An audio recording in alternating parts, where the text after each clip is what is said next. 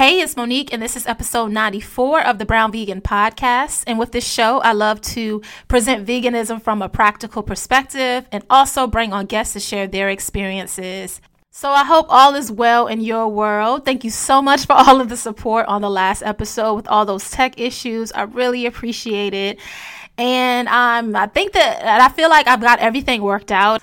So, yeah, on this episode, I have Chef Zoo, who is based out of Atlanta, and he's on here to talk about his journey, why he decided to become plant based. He's going to talk about being confident in the kitchen, how to veganize some of your favorite dishes, why veganism is culturally relevant to black folks, a lot of history on that.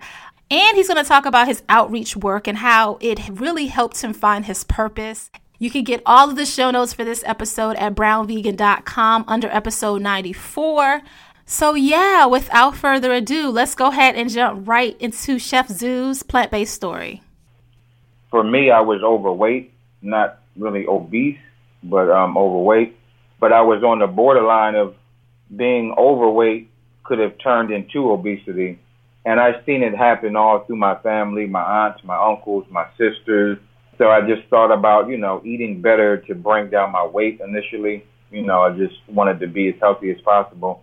So that's how the journey started. At the time, I mean, when I started the, the journey, I wasn't vegan. I just tried to incorporate more fruits and vegetables in my diet. You know, from there, kind of becoming vegetarian. And even before that, taking one meat out at a time over years. You know, my mother dated a Muslim guy when I was a teenager. She came home and was like, "We're not eating any pork anymore," you know, and that was like probably the beginning of the journey, even before becoming vegan. You know, no more pork anymore. Mom says Abdul doesn't want us to eat pork anymore, and then years later, you know, gaining weight, becoming overweight, and then trying to find that you know, one thing that I could remove from the diet that would help me lose weight you know, so it's like cheeseburgers, cheese steaks was a big thing to me when I was a meat eater. So it's like no more beef. So now that was no pork, no beef. Mm-hmm. And then, you know, slowly no turkey. And then before you know it, you know, no chicken. So then it's kind of like I'm a vegetarian, but still not vegan. So still doing like, you know, coffee creamer in my coffee. I would still request cheese on my plate when I ordered out or whatever. So it took years to honestly for me to transition from a heavy meat eater to, you know, a fully uh, nutrient dense plant based diet. Yeah, but it was all, you know, because of me wanting to obtain optimal health. Yeah, yeah, yeah, which is a great reason. I want to talk about the fact that this is, I know this is really important to you, how the stomach is your second brain. What does that mean to you? For me, you know, I'm heavy on data, studies, reviews. Uh, you know, I definitely have a mind of my own.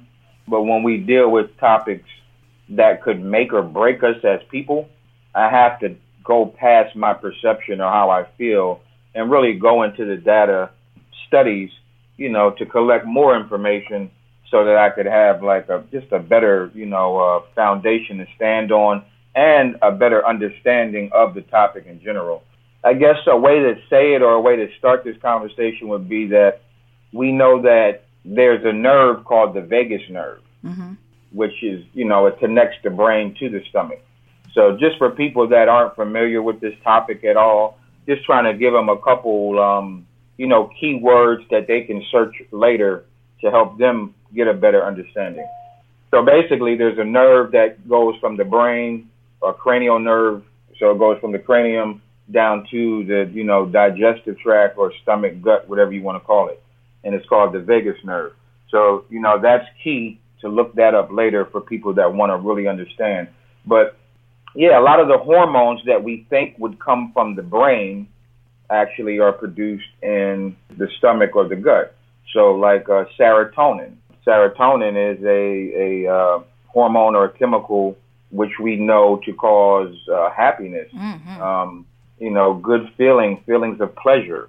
But it's said that almost 80% of the serotonin in the body is actually produced in the gut, in the stomach. So when we're dealing with emotions, you know, so that could be depression, Because if you don't feel happy, then what's the polar end of happiness, right? What's that other far extreme? Would almost be like sadness right. or possible, you know, depression. If we know that 80% of the serotonin is produced in the stomach, which causes happiness, you know, for me, the key is to make sure that people are are just eating a balanced diet. Also, you know, I know we push vegan really hard in our community because I'm vegan and you're vegan, but for people that are not vegan, just to know that, you know, there are a lot of things that we can do just as people in general mm-hmm. without, you know, always mentioning the fact that we have to, you know, only eat plants and vegetables. So my the whole thing is um fermented foods, right? That would be the next key to understanding balancing the gut, the flora, but also not just the serotonin, the dopamine, yeah. right? So uh, dopamine, you know, is like released a lot of times when we eat sugar and chocolate and things like that. And it's a it's a same thing. It's like a hormone, a chemical. Uh, I don't know if you could almost say a neurotransmitter, but um, it does the same thing. It's like not the exact same thing, but it's very similar to the serotonin to where it can create a feeling of uh, euphoria, euphoric feelings, uh, feelings of pleasure, feelings of happiness. But the, the key is to know two things about that. That one, the majority of that is also created in the stomach, in the gut. But at the same time, we have to be mindful of when we're eating these sugars, when we're eating this uh, milk and cheese, you know, dopamine is the same thing that is released from the brain during those times too for me, it's twofold. It's one, we have to take care of our digestive tracts so that we can release the proper hormones, but at the same time, proper hormones to feel better. Um, and this is dealing with just feeling, right? Nothing else. When feeling is important, because if we don't feel good about ourselves, then we won't do good for ourselves or our communities or our family. Preach. Um, yeah. You know, people that are in depression are probably the ones that get the least amount of work done.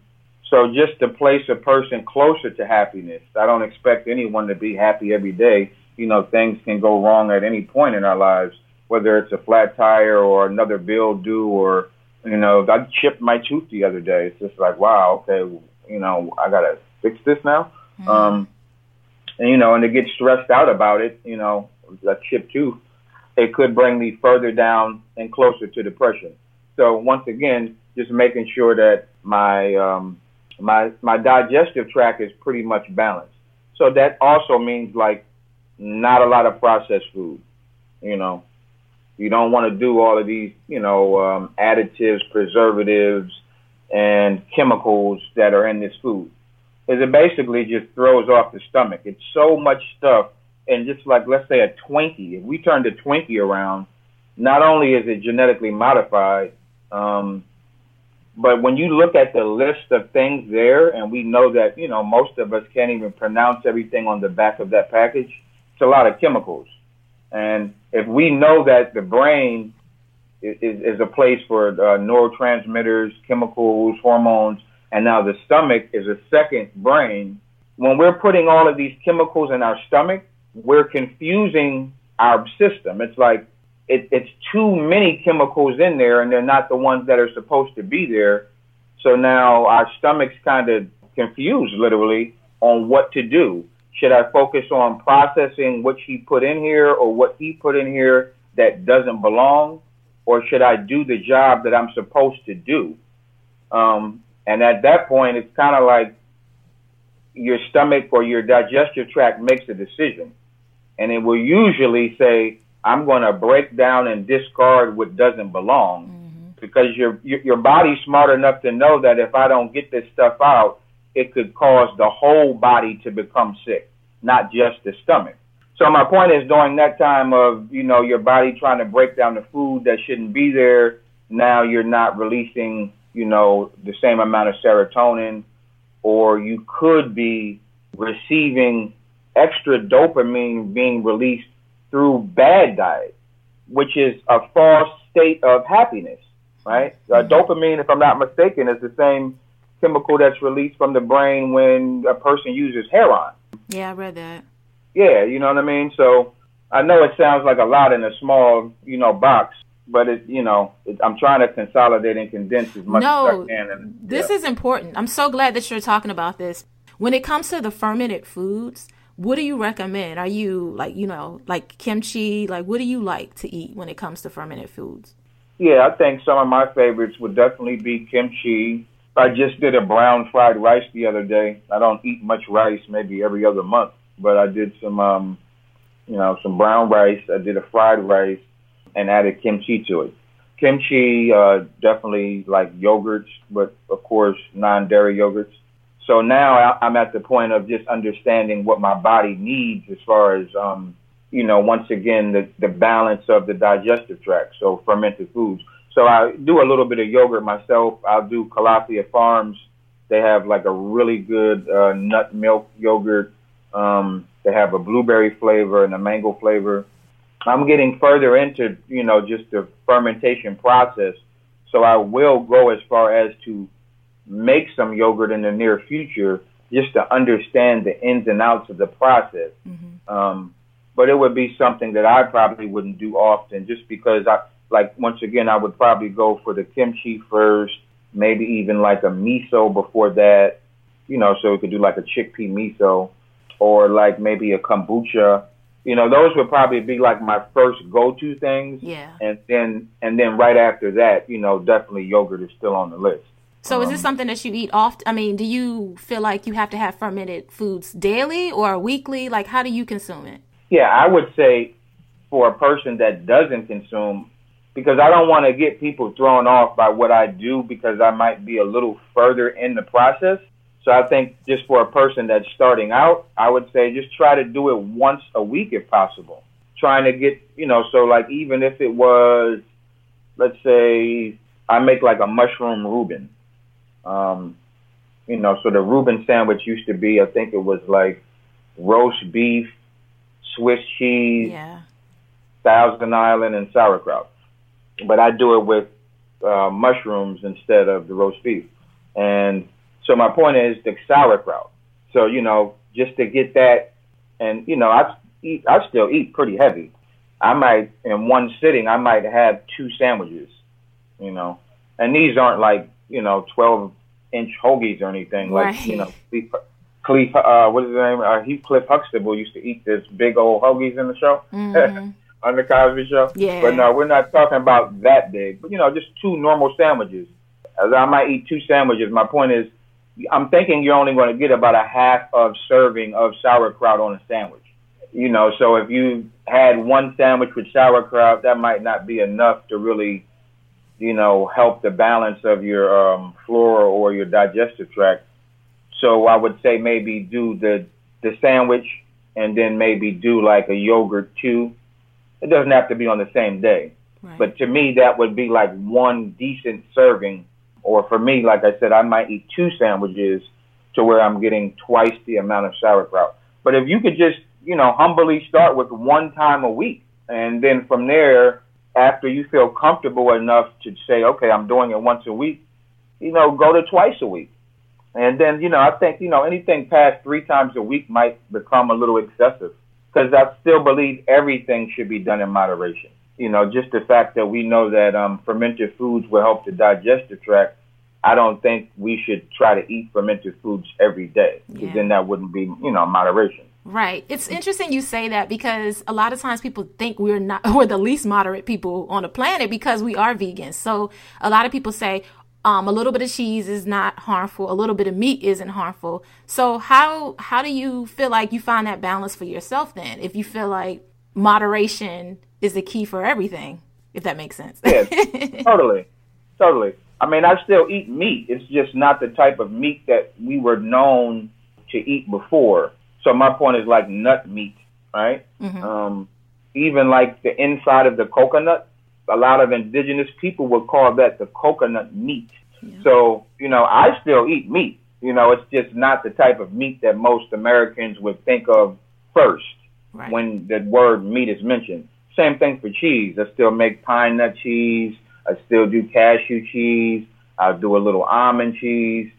So for me, in moderation, you know, as far as cheese and meat, it's like, yeah, I can still eat cheese. I could still eat meat.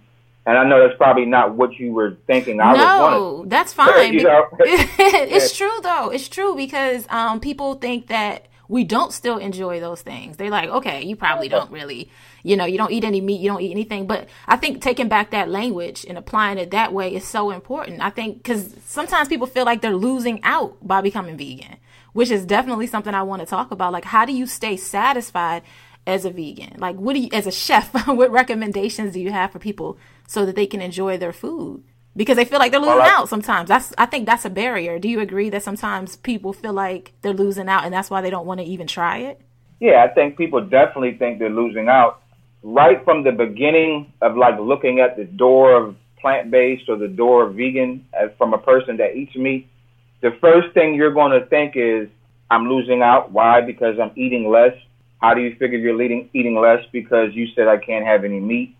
You said I can't have any cheese you said I can't have any milk, but I really didn't say that, and nor did plant based or nor did vegan. It's just alternatives and options, right, that you're going to replace those old things with. You know, once again, you can still have meat, right? You can you can do like a nut meat. I mean, there's so many different, you know, ways to go. Uh, people say like um, they call it seitan or seitan or See, I've I've heard so many different ways, Me but too. it's basically, I call it Satan because I I don't know how to yeah. say it either. I always hear it different ways. Yeah. Well, the the thing about it is, the first time I had to make it as a chef, I just didn't feel comfortable saying I just made Satan. So I was just like, okay. So I just kind of on my own figured out a new way to say it. So I just say Seichten because I just it didn't feel comfortable, you know, saying I just made I just ate Satan once again, I don't know how it's correctly pronounced, but you know, it's like a a wheat gluten, you know, base which is used for meat alternative and like a lot of roasts and you know and, and food similar to that. It's like and beef, like a, beef replacement. Yeah, very very similar to a beef replacement. And it, it, even like for instance on a holiday, it could be very similar to cutting into a turkey breast you know, if, if you're familiar with carving the turkey, mm-hmm. um, at the end of the day, that could be something that a person says, you know, well, I have so many issues with gluten, so I don't want to do that. But my point is just there's tons of different ways to, you know, creative alternatives for your meat, creative alternatives for your cheese, and the same thing for your milk. And like if you do coffee, there's different ways to still do a creamer you know, but it's not that dairy cream. It's just a, a, a plant-based cream. You know, as a as a chef or talking to people that you know are trying to figure this thing out, the first thing you should do is just figure out what are your alternatives going to be. So saying that, it's kind of like going into um, meal planning to say, okay, you know, how many people do go to the grocery store with a list, but with the list, they have another list of what they're going to eat each day. So, you know, my list would usually say like pasta and then spaghetti sauce. But then later on in the week, normally I would figure out what I'm going to do with that pasta and spaghetti sauce. Mm-hmm. Um, I think it's wiser, you know, and this is what I'm focusing on now is more planning for myself even. I think it's the wiser thing to do is to know what you're going to do with the pasta before buying it, right? Mm-hmm. Because now, because now that puts you in a place of total comfort to know, you know, what alternative are you going to use with the pasta? So, if, for instance, if you're going to do lasagna, then you might want to do like a, a meat crumble, right? So now you know one what to pick up from the store to be able to pull that dish off later instead of just buying pasta just buying spaghetti sauce and you don't know exactly what you're going to do with it later. If you wanted to do, let's just say, because that's the thing is people think everything is totally like peppers, squash, and onions. Mm-hmm. You know, it's just like the only thing I can have is just vegetable, vegetable, vegetables. It's like no, that's not true. There are different meat alternatives that you can create and that you can buy. So a lot of times people will get into a, a situation where they get home and now they don't have the other pieces that they need to put the dish together that they want to have. if they would have planned that out before, they went to the store saying, okay, I need to get the meat crumble to go with the pasta. I need the marinara sauce. I also just seen this uh, new plant-based, and I'm not saying me, I'm saying a person in the store saying, oh yeah, last week I seen this um, plant-based Parmesan cheese. I want to try that this week. You know, and now that puts everything in a full perspective to where you're grabbing everything you need off the shelf, and now you're going back home and you can really pull this dish off. It's going to be exciting. It's going to be new. It's going to be creative. You're going to feel empowered. Yes, I was going to say that. That's the main thing. You feel empowered because if you don't feel empowered, you're not going to do it. Being empowered will give you the confidence to keep experimenting. So I think that's key. I'm glad you said yeah, that. Yeah, but if if you feel discouraged, mm-hmm. like discouraged because ah man, I don't have everything I need to pull this dish off. I would rather not go there, me personally. I would, you know, just that whole feeling of anxiety and ah, because that's what's going to happen if you, you know, find out that I missed this and I missed that, and now I can't pull off the dish that I really want. So, I mean, first and foremost, it, it sounds cliche, but it's just meal planning. You know, people really need to meal plan and focus on what they're going to buy from the store before they hit the store. So um, true. But what about the cooking yeah. part of it, though? Um, Chef Zoo, because I feel like a lot of times people, including myself, weren't much of a cook before they became a vegan. And I used to think I cooked a lot before I was vegan until I became vegan and realized I wasn't cooking a damn thing. I was just throwing stuff from a box in the oven. That's what I was doing, but I thought I was cooking.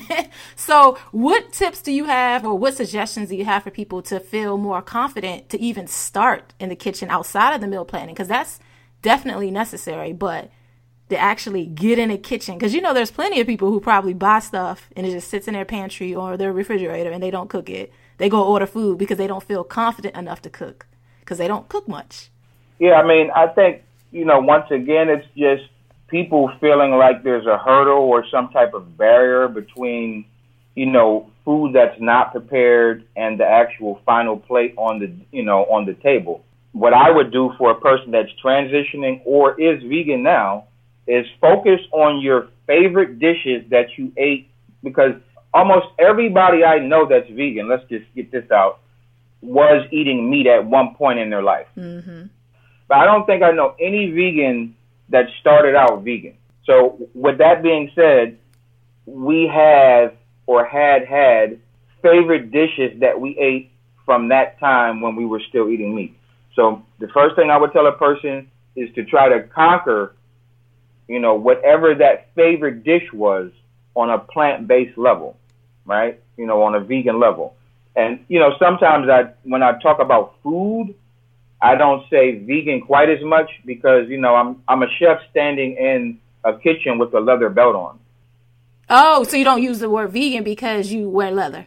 I'm just saying, you know, some people would go further into a culture standpoint of what they feel vegan is.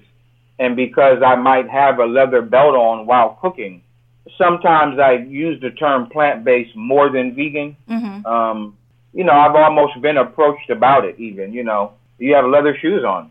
It's like, excuse me? Wow. Oh, you, you know, you said you were vegan and you have leather shoes on. You know, so it is a culture um, deals with a couple other things than just food. And so, just for clarity, that's why I keep saying plant based more than vegan. Right. But um, yeah. So, but my thing is just to conquer whatever dish that is. So, if it was a cheesesteak, all right, and it's like the favorite thing I used to love to eat before I was, you know, plant based or before I was vegan was cheesesteak. It's like okay, so let's figure out how we can make a plant based vegan cheesesteak now that you're either transitioning or already have stepped into this lifestyle.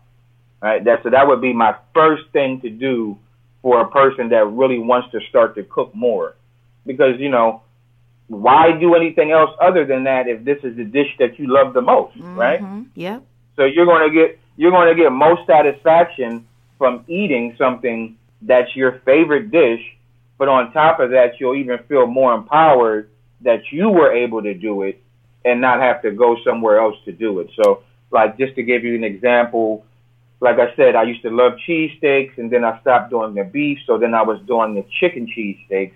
So now that I'm plant-based vegan, it's like I might do a jackfruit cheesesteak. It's the same concept, right? It's like I used to. Well, it goes cheesesteak goes all the way back to me for um what was those things Steak-umms. Right? Ah, you what, took it yeah. back. They do. I wonder if they still make Steak-umms, but you really took it back. Uh, yeah, you know, so that's what I'm saying. This was a culture. It wasn't just yes. going to the. It wasn't just going to the uh, super. I mean, not the supermarket, but the um like the corner bodega or the Italian, you know, pizzeria to get a cheesesteak. It was my mother coming home with these packs of, you know, shaved beef, and we were making cheesesteaks at home. Mm-hmm. Um, and you know, so adding the gar, I remember, you know, adding the garlic powder and the onion powder and um, you know, Worcestershire sauce.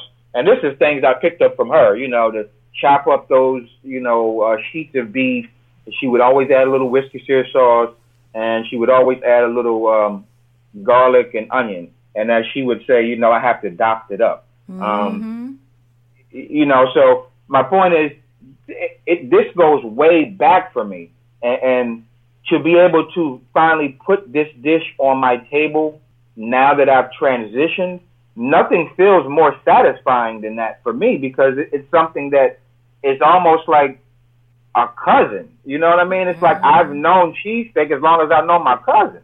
Um, you know, so that would be key for me, right? Like if you love lasagna, then try a lasagna. Um, you know, if you love cheeseburger, maybe do a black bean burger or, you know, an eggplant burger. Whatever your favorite dish is, try to focus on really mastering that dish through your plant-based vegan lifestyle as a start on how to cook more vegan dishes if that makes any sense. It makes plenty of sense. And I think that's the first step for so many people that they should take because I feel the same way. I, I don't think I would have been able to transition if I wasn't able to, I guess, veganize some of my favorite dishes because like you said, it's like a culture. It's who I am. Like taking some of the things that I ate growing up and making a vegan version of it in a way that is so satisfying it keeps you going. It's important. It's the stuff that I feel like a lot of people probably take in order to get this far in their journey. If you are vegan for more than a year or more, you know, more than a year, you have to do that. That's right.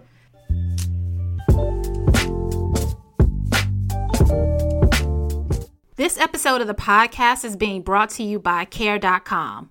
Care.com is the world's largest digital marketplace for finding and managing family care. So you can use them to find sitters, nannies, housekeepers, dog walkers, senior care, errand runners, and more. You can hire for full time, part time, or anytime. So maybe you need someone for date night or you need someone to walk your dog while you're at work. Care.com is an easy and reliable way to find care for everyone and your family. And they come in handy if you need a housekeeper so that you can spend more time with your family. When I entered my zip code, so many of the housekeepers in my area came up, which was good to have so many options to determine what works best for our situation. So, what you do is you join for free as a basic member and then start searching for local providers in your area. So, once you upgrade to the premium membership, you can actually reach out to the providers that you are interested in. You can schedule your interviews and you can book and pay them right online or through the app. So, upgrading to a premium membership is the way to go because it allows you to get everything done in one place. Care.com also provides access to a variety of background check options that you can purchase to help you make the right hiring decision for your family. As a listener of this podcast, I have a special discount for you. If you go to care.com slash brown vegan, you would actually save 30% off of your care.com premium membership. Once again, that is care.com slash brown vegan for 30% off of your care.com premium membership.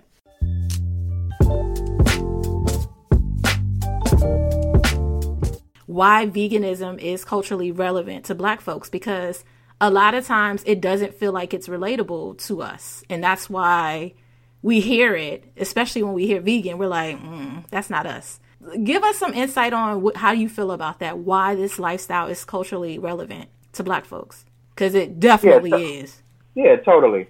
I mean, one, I would like to just give a reference, uh, a book reference, a title, and mm-hmm. for other people to be able to possibly look this book up later. And, and, and this book is not about being vegan, but the name of the book is In the Shadow of Slavery. And then subtitle would be Africa's Botanical Legacy in the Atlantic World. Okay? Okay. And it just breaks it breaks down all of the crops and um you know, so when we say crops, we're talking about vegetables and grains and things like that. And basically, you know, where they come from.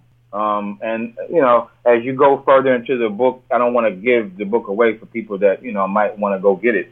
But I think that's a good place to start. One is just understanding, like, where a lot of the fruits and vegetables come from. So it's, it's understanding region and climate, right? So let's just say, like, Africa, the majority of Africa, temperature wise, is more like warmer and hot, Mhm. right? Yeah. All right. Okay. And like maybe like a place like the Caribbean would be the same, right? It's like a, a warmer, hotter type of climate or temperature in, in mm-hmm. the Caribbean.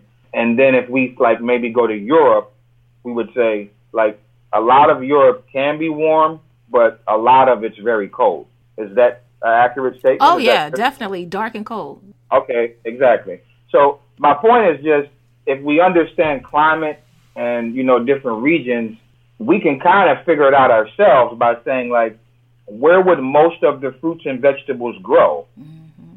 Maybe in a place that's warmer. Yep.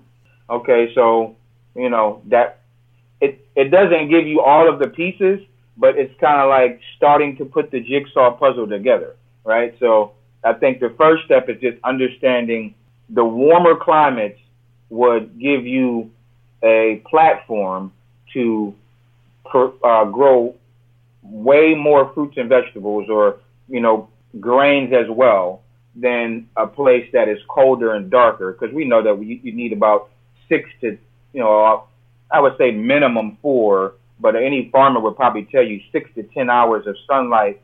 You need six to ten hours of sunlight a day to even grow, you know, anything. And that's basically constant sunlight on the actual crops that you're growing. So in ancient Europe, you know, if you go back, you'll see that a lot of a lot of things happen in caves actually. You right? said in And caves.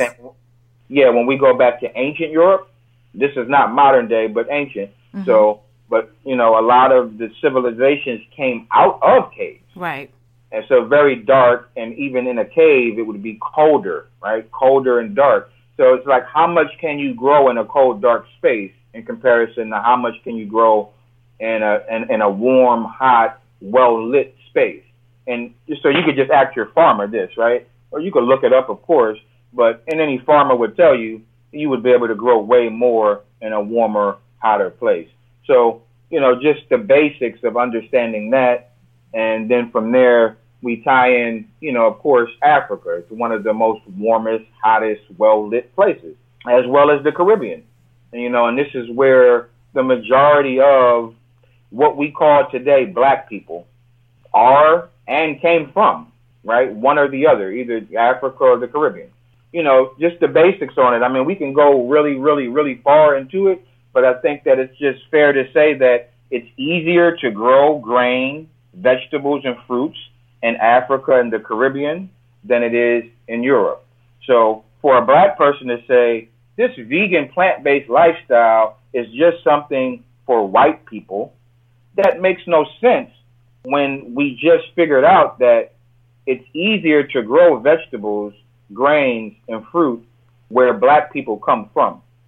Let's talk about this then, because that is so true. We come from that history, right? That is our history. That's who we are, right? But how is it, how do we make it relevant in present day though? Because I feel like historically, yes, but for the people who don't know that, how do they connect to veganism today? I don't even know if that's a good Yeah. question, but well, yeah, I, I think it's an excellent question. It's hard to answer though. yeah. But um, I mean, for me, because okay, first of all, let's define culture, right? Mm-hmm. So, for me, when I think of culture, I think of way of life. yeah, know, that's what I think of too. Way of life, yes. Okay. You know, just to kind of get away from, you know, melanin, non-melanin, white, black, and now kind of focus more on culture. So, you know, culture would be way of life. And I think to make it culturally relevant would only, the first thing for me would be always to just focus on key health benefits, mm-hmm. right? Because for me, I want a healthy way of life or I want to live as healthy as possible. And I'm pretty sure anybody who's ever been sick could definitely tell you the same. Yeah.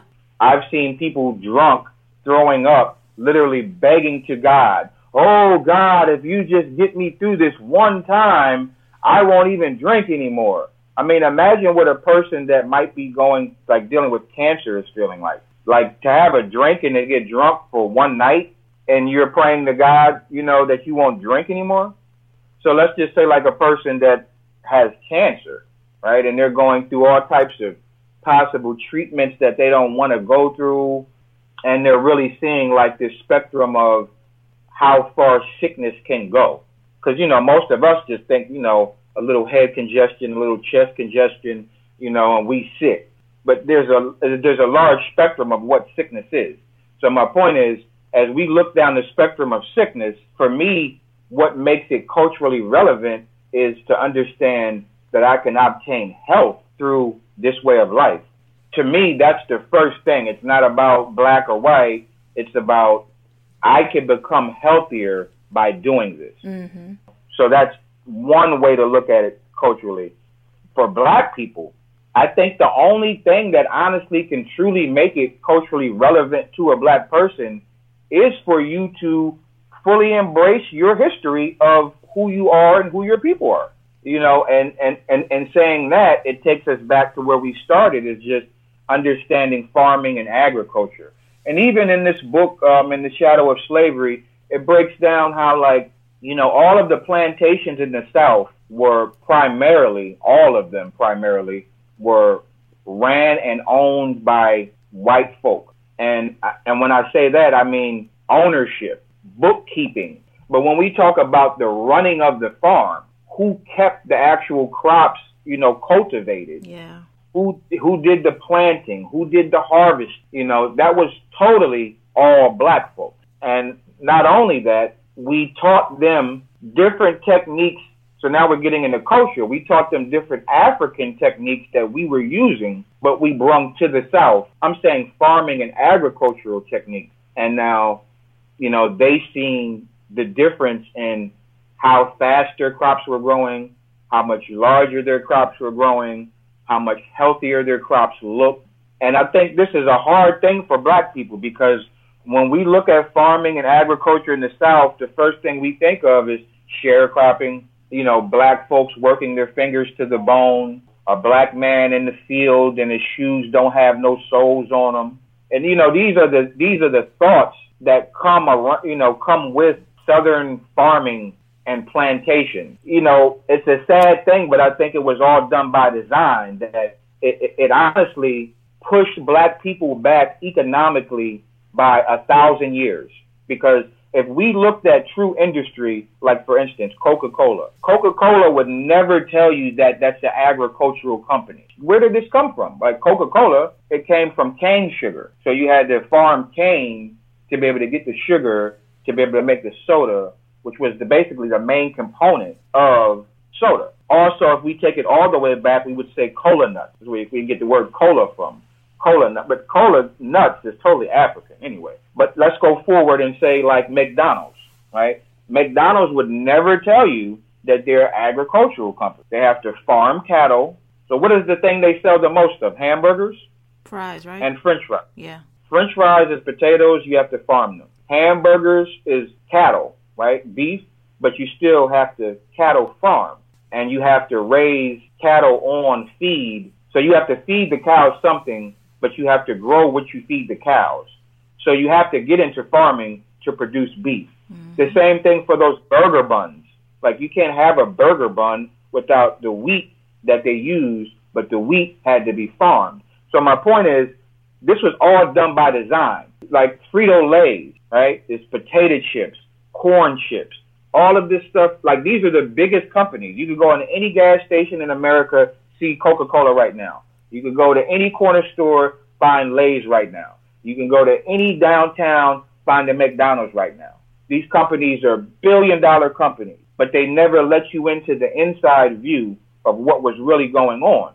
The insight is that we're agriculturally based. We cannot make any of this money without farming first. So when I say by design, it almost pushed black folk, well, the fear of, you know, ending up like my sharecropper grandfather, the fear of ending up with a hump, you know, a hunched back, you know, because I'm working in the field all day, bent over, harvesting. Now I got this hunch in my back. All of these different fears that we have as black folks, you know, that's part of what pushed us away from wanting to farm at all. But the crazy thing is, white European America, they totally get it and they totally built all of the biggest corporations and companies off of agriculture. I think the key is for us to one, start to embrace our culture, which is agriculture. Agriculture's always been our culture. Even indigenously speaking, as far as like, you know, we still have these arguments or disagreements about it's like the chicken or the egg, which came first. The same thing for America. It's like certain people are like, well, no, the Moors were here first, and the Moors were black people. And then certain people say, no, that's not true. You know, all black people came from Africa, and there were indigenous inhabitants here, but they were Indian. Whatever the case may be, the indigenous people of this land today, where we're at, they were farmers too, totally. Oh yeah. You know, it, it doesn't just go back to the pictures that we've seen in our history books of pilgrims and the Indians, but if you could just go that far, because to me that's an easy reference point. I mean, what do you notice there, right? It's like the corn and the the corn and the squash and the vegetables and the grain that these indigenous people had gave these Europeans as they came to settle here in America. So, I mean, we could take it back to just like grade school history and figure that out. The people that are indigenous to this place where we live today were farmers. And if you don't feel that that's of your culture and you feel like, well, I'm from Africa or I'm from Haiti or I'm from, you know, um, Jamaica even, you know, once again, you know, that's your culture. Like black folks have always uh, been into farming and agriculture and it's what gave us sustainability. And that's what we forgot. And that's what the white folks actually remember. And that's why if you look, their businesses become way more sustainable because they understand the whole process of what it takes to get from the rooter to the tutor, from the beginning to the end. For instance, black folk are more interested now in maybe business ownership than cultivation, right? So, for instance, if a person says, I'm going to start to make um, kale chips, yeah, that's what I'm going to do. I'm going to start teaching these black folks how to eat more vegetables. I'm going to make some kale chips. I'm to bag the kale chips up. They're to be the best kale chips you ever had. And we're to start selling them all through the hood. We're to even go into places that aren't the hood. We're to sell them to everybody. Everybody's to love these kale chips. What I would tell you that I know for sure is on average, and this is not for every case, but on average, most black folks will choose to go buy that kale from someone who already grew it. That cuts out the sustainability. You're losing money, whereas most white folks would figure out how to grow the kale themselves. Mm. Even if even if that meant hiring a black person to do it, to find a greater sense of sustainability and be able to profit uh, more and long term business is what they're thinking of instead of just a quick come up. Mm. And uh, I hate to sound, you know what I'm saying, like bitter, but it makes me feel some type of way when I'm in the community. I mean, I'm in the hood all the time. And um, I see what I'm telling you now. And there is a resurgence of black farming. But, you know, we're just at the tip of that iceberg at this point. But there's definitely more and more young black farmers, you know, coming back to the surface and reclaiming their roots. Yeah. I want to talk about that your outreach work because I know that you you told me it was a point in your journey that you would make all this food and you couldn't even give it away. Nobody would take it. So let's talk about why you started, how you started.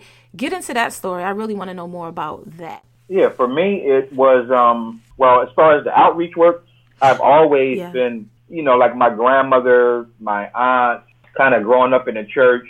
I was always taught to just like help. It's kind of always been a thing with me to just help. You know, that's how my people taught me. Um, give back when you can. I guess as far as like now, how I got to the point. I mean, I have to always try to give respect to the ones that really deserve it most. So it's just like you know, my grandmother, my aunt, you know, my mother. I would want to just give them a shout out, and you know, some of them aren't here to hear it, but just out of respect.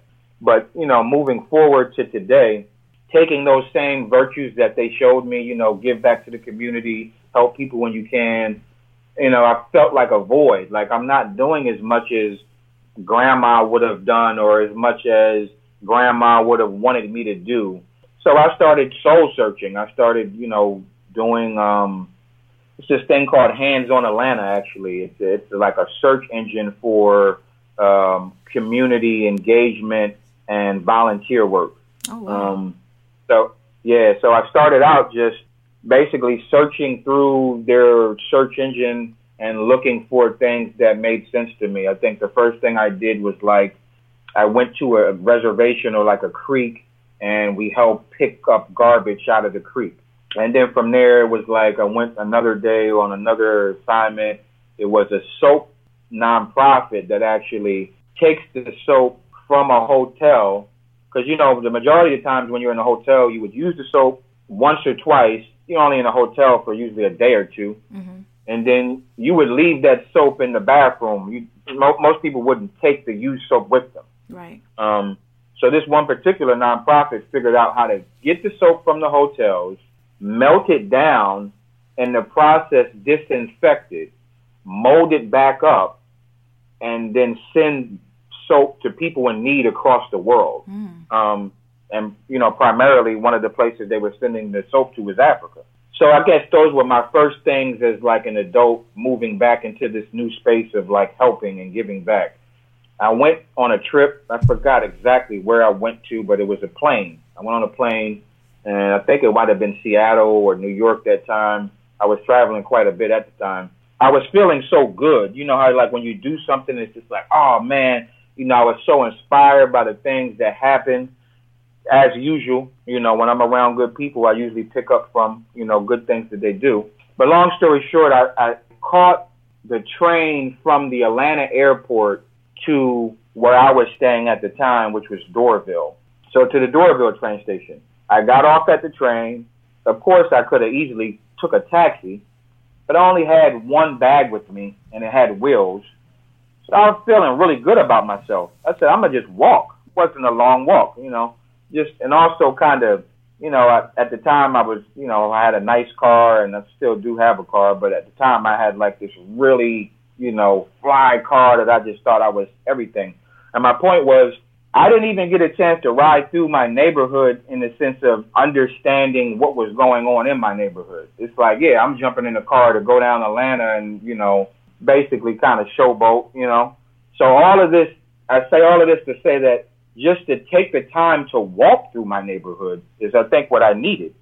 That's what happened. I walked through the neighborhood and I seen a bunch of men that looked displaced. As I get, you know, maybe a half a mile from the from the uh, train station, and I only had to walk maybe a mile, mile and a half to where I had to go.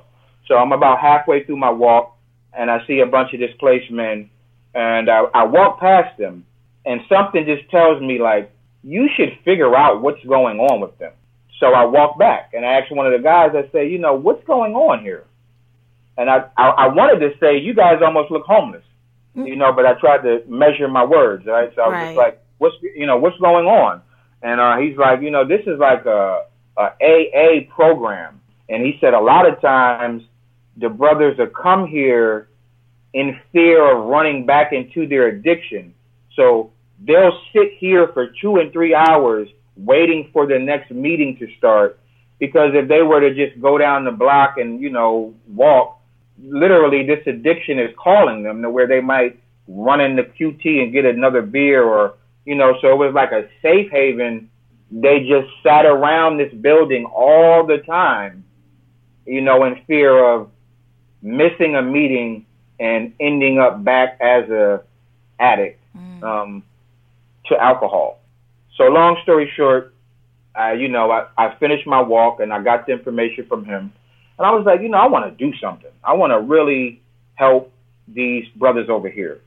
So I did a little research on alcoholism and basically like healthy diet and alcoholism and how like a healthy diet could help a person with addiction to alcohol. So I was like, this is the perfect chance for me to try one of these vegan recipes that I love so much and um, maybe help them at the same time. And I remember the first thing I ever made for them was um, a sweet potato jalapeno bisque. So a bisque is just like a thick soup. Mm-hmm. Um, so I made them like a sweet potato jalapeno soup. And I always had something to go with it. I would always make two things. So I don't know that day if it was soup and salad or if it was soup and whatever else, but I know it was soup. And so I took it to them. You know, they tasted the soup. It was like 35 of them, and like every person was like, "Yo, this soup is like crazy good. Like it's almost the best thing I've ever had." And I started to see the smiles, like because a lot of these men, if if you would understand how it feels to one only work a part time job, but you need a full time job to pay your bills. Two, scared, so scared that you don't even want to walk down the street. You'd rather sit outside of a building all day. When you would see a person going through this, if you could just imagine the face that they would have, right? Like emotionally. I don't know what you see, right? It doesn't have to be, you know, whatever anybody sees. When I gave them this food, I could see the difference automatically. Like whatever face it was, it was a smile now. It was like people had these happy smirks. Mm-hmm. Um, it was laughter. It was giggles. And I was like almost overwhelmed. I was like, wow, is it? And I'm still testing things to this day. I, I know, man, you talked about me testing things in my field now. So, but I went back to think in my mind, is it because maybe it was just a home cooked meal? Definitely. Okay, it was it was a lot of but, things. It was the food. It was the home cooked meal, your energy, your generosity, everything. It was necessary. The timing was perfect. It was it was a combination of a lot of things. Absolutely. But that was the very beginning, honestly. Like that was the very beginning of me one turning into a vegan chef, but two engaging with my community from like a tip of the iceberg level.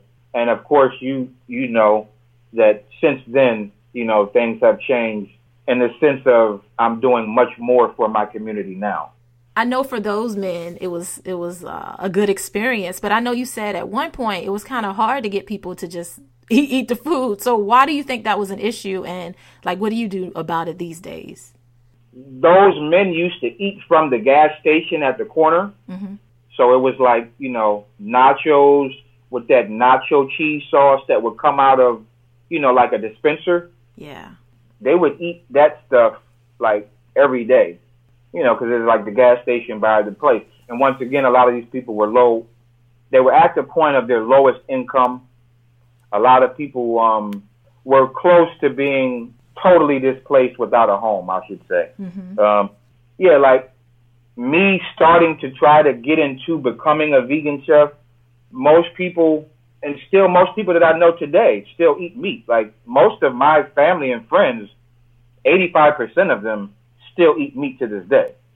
Um, so trying to push a vegan, plant-based lifestyle, but they would call it an agenda on them.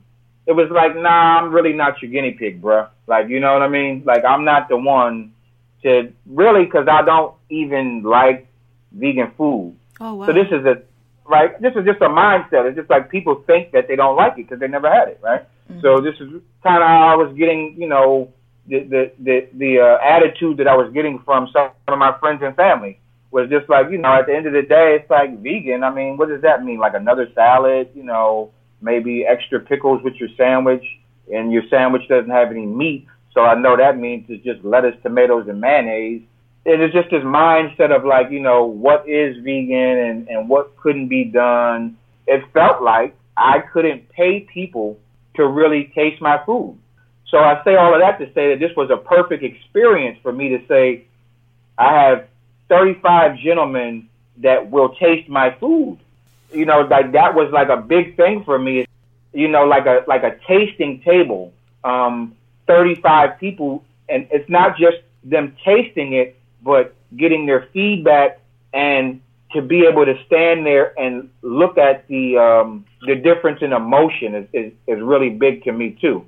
Me starting community service actually helped me become a vegan chef in the sense of the people who needed the community service were not questioning vegan or plant based lifestyle. They really just wanted like a home cooked hot meal. Mm-hmm. I think that's why, see, I didn't even know this. I'm learning things about myself as I talk to you. I think that's why I'm so connected to the community because it's like I wouldn't be where I am today as a chef.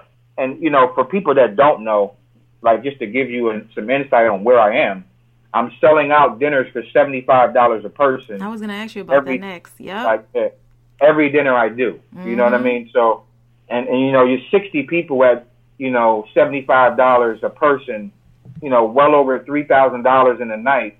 But I couldn't fathom doing this, you know, seven years ago because people wouldn't give me a chance.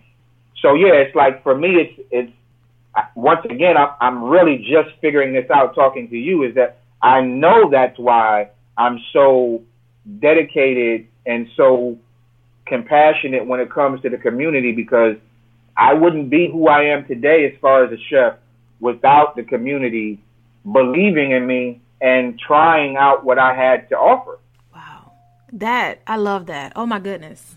So let us know how we can follow you, how we can connect with you on social media, wherever you want to send us. Just let us know how to do that. So, yeah, as far as contacting me, everything is online under King's Apron. So, you know, if you're on like a social media, like a maybe a Facebook or Instagram, it's at King's Apron. My website is kingsapron.com. Yeah, and even my email is kingsapron at gmail.com. That is K I N G S A P R O N. I'll make sure I also link it on the blog post for this episode at brownvegan.com to make it easy for people to click through that way too. And yeah, this has been a pleasure. Thank you so much for sharing your expertise, so much history, so much love, and, and also sharing your um, passion and your mission. I feel like your purpose is much appreciated. Oh, thanks for having me, and I definitely appreciate you. I hope this episode was helpful. Come over to my Instagram or Facebook page at Brown Vegan and let me know your thoughts. Also, be sure to rate the podcast five stars on iTunes to make it easy for other people to find us. Thank you so much for listening. I really appreciate it, and I will talk to you next week. When everyone is on the same page, getting things done is easy. Make a bigger impact at work with Grammarly. Grammarly is your secure AI writing partner that enables your team to make their point and move faster. You can even save time by going from spending hours editing drafts to just seconds. Join the 96% of Grammarly users that say it helps them craft more impactful writing. Sign up and download Grammarly for free at grammarly.com slash podcast. That's grammarly.com slash podcast. Easier said, done. Mike Rowe here with a few thoughts on my favorite sweatshirt a classic zip up hoodie that used to be navy blue but has since faded to what the fashionistas call a distressed indigo.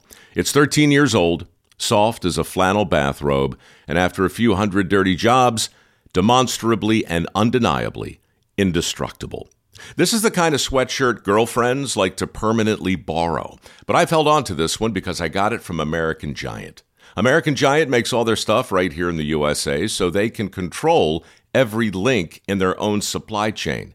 That matters because when you buy American Giant, you not only get great quality, you create jobs for people in factory towns all over the country.